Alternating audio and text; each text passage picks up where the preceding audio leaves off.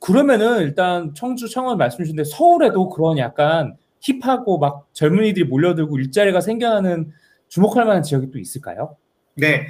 아무래도 서울 같은 경우는 지금 그 가장 그 아, 어디 가든지 다 개발이 되어 있고 그다음에 산업이 발전이 되었기 때문에 뭐 새롭게 막 뜨고 있다 이런 곳은 아니지만은 네. 요새 가장 눈여겨 눈여겨 봐야 될 지역 중 하나가 성수인 것 같아요. 와 성수. 네. 많죠 성수에. 네. 네. 성수 하면은 사실은 뭐 요새 가장 많이 가는 게 이제 그 공원을 그 주변으로 성수에 이제 카페 골목들이 굉장히 많이 생겼잖아요. 네네. 힙한 느낌으로. 음. 근데 어 그런 것뿐만 아니라 그 좀만 그 옆쪽으로 가면은 IT 밸리들이 엄청나게 많이 생겼거든요. 요즘에 막 새로운 건물들이 막 지어지고 막 네. 나가는 사람도 되게 많더라고요. 요즘에. 네. 네. 그게 사실은 그 이제 그 지역을 그렇게 개발을 하겠다라는 계획도 있었지만은 음. 어그 주변에 주변에 그런 20, 30대들이 많이 생기고 마, 많이 오는 고, 거리가 되었고 그 다음에 또 성수의 특징이 뭐냐면은 강남도 가깝고 그 다음에 음.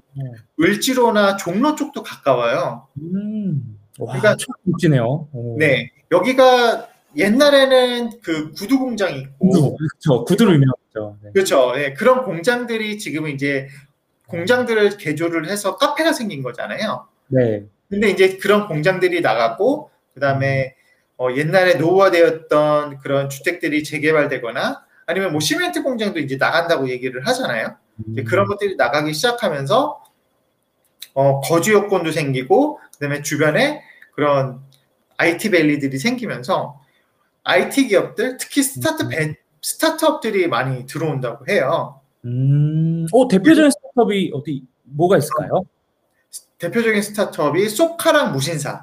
아, 쏘카. 와, 진짜 핫한 네. 플레이어들이네요. 그렇죠. 어. 지금 가장 핫한 그 스타트업들이고 이 스타트업들이 강남 테헤란로에서 이제 주로 활동을 했는데 아무래도 강남 테헤란로가 그 이제 임대료가 비싸잖아요.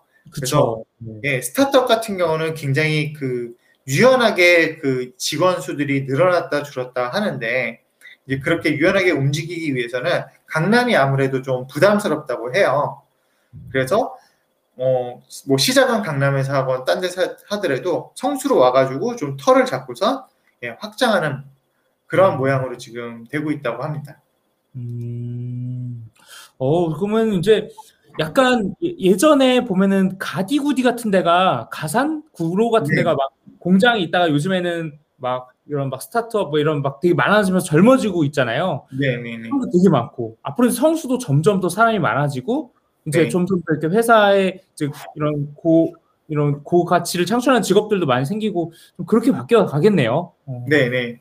음. 성수는 어, 좀 가산하고는 좀 다를 것 같아요 느낌이. 어, 떤 어떤 부분이 어, 가산은 좀그 원래 공장 큰 공장들이 있었던 거를 한꺼번에 밀면서 그 IT 밸리를 만들었다면 성수는 음. 좀 현재 그 있었던 것들과 좀 융화되면서 그 다음에 음. 젊은 층의 약간 힙한 문화들이 좀 융합되면서 좀 그런 것들이 만들어지고 있는 것 같거든요. 그래서 좀 더 그 가산보다는 좀 더 그 스타트업이나 이런 쪽에서 좀 선호하는 지역이 된 것 같고 아무래도 그게 주변 환경이 에도 영향을 미칠 거고 그런 집 그런 회사들이 많이 모인다는 거는 결국 집주 근접 차원에서도 어, 음. 부동산 요인이 되겠네요. 네, 주택에서도 이제 그런 요인으로 영향을 미치지 않을까라고 생각합니다. 그러면은 약간 이런 성수 같은 곳좀좀 좀 이렇게 떠오를 그런 일자를 통해서 떠오를 곳좀 짧게 짧게 몇 군데만 더 짚어주면 좋을 것 같아요. 네. 아 지금 뭐 성수도 있고요. 네. 그다음에 아무래도 마곡이 있겠죠. 아 마곡. 네. 네. 마곡 같은 경우는 지금 그 어, 굉장히 옛날에 비해서는 많이 발전을 했죠. 옛날에 마곡역에 내리면은 화벌판과 밭밖에 없다고 했었는데 음. 지금은 이제 마곡역에 내리면은 뭐 다 이제 회사들이고 있는데 아직 마곡은 어, 음. 계속적으로 기업들이 들어오고 있습니다. 음. 그다음에 아직 건물이 아직 덜 지어진 곳도 많이 있고요.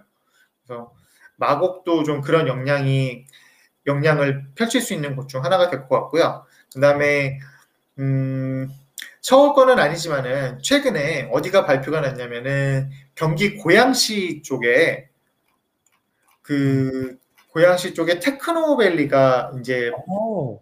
예, 개발이 될 거라고. 그래서 크로멜리하면은 또 판교가 또 대명사 아닌가요? 근데 그게. 일산 거예요? 네네. 그래서 음. 일산에서는 지금 제2의 판교가 될 것이다. 아. 네, 그렇게 지금 얘기를 하고 있는데요. 아무래도 좀 판교랑은 좀 위치가 위치적으로 좀 위치가 좀 다르기 때문에 음. 뭐, 그 판교처럼 될 것이다라는 건 좀 지켜봐야 되겠지만은 음. 어쨌든 어, 일산에서 지금 일산이 가장 큰 아킬레스가 사실 어, 회사가 그 많지 않다라는 거거든요. 그렇죠. 일- 고향의 일자리가 조금 그렇죠. 없었죠 그동안. 네. 아무래도 상암이나 뭐 광화문 쪽 요쪽까지 나와야지 되는 건데 일산 내 자체적으로 일자리가 생기게 된다면은 아무래도 일산 일산 자체에서도 이런 그 일자리들이 직주건적으로 예, 영향을 미칠 수 있을 거라고 봅니다. 음, 그 정리해 보면은 어, 일단 성, 성수를 기반 성수를 베이스로 해서 서쪽엔 마고 그리고 어, 서, 북서쪽에는 이쪽 고, 일단 일산 테크노밸리 그리고 아래쪽에는 청주 그리고 저기 아래쪽에는 이제 60대들의 힙플레이스 창원 여기를 다시 목해 보면 좋겠네요. 네. 네네네.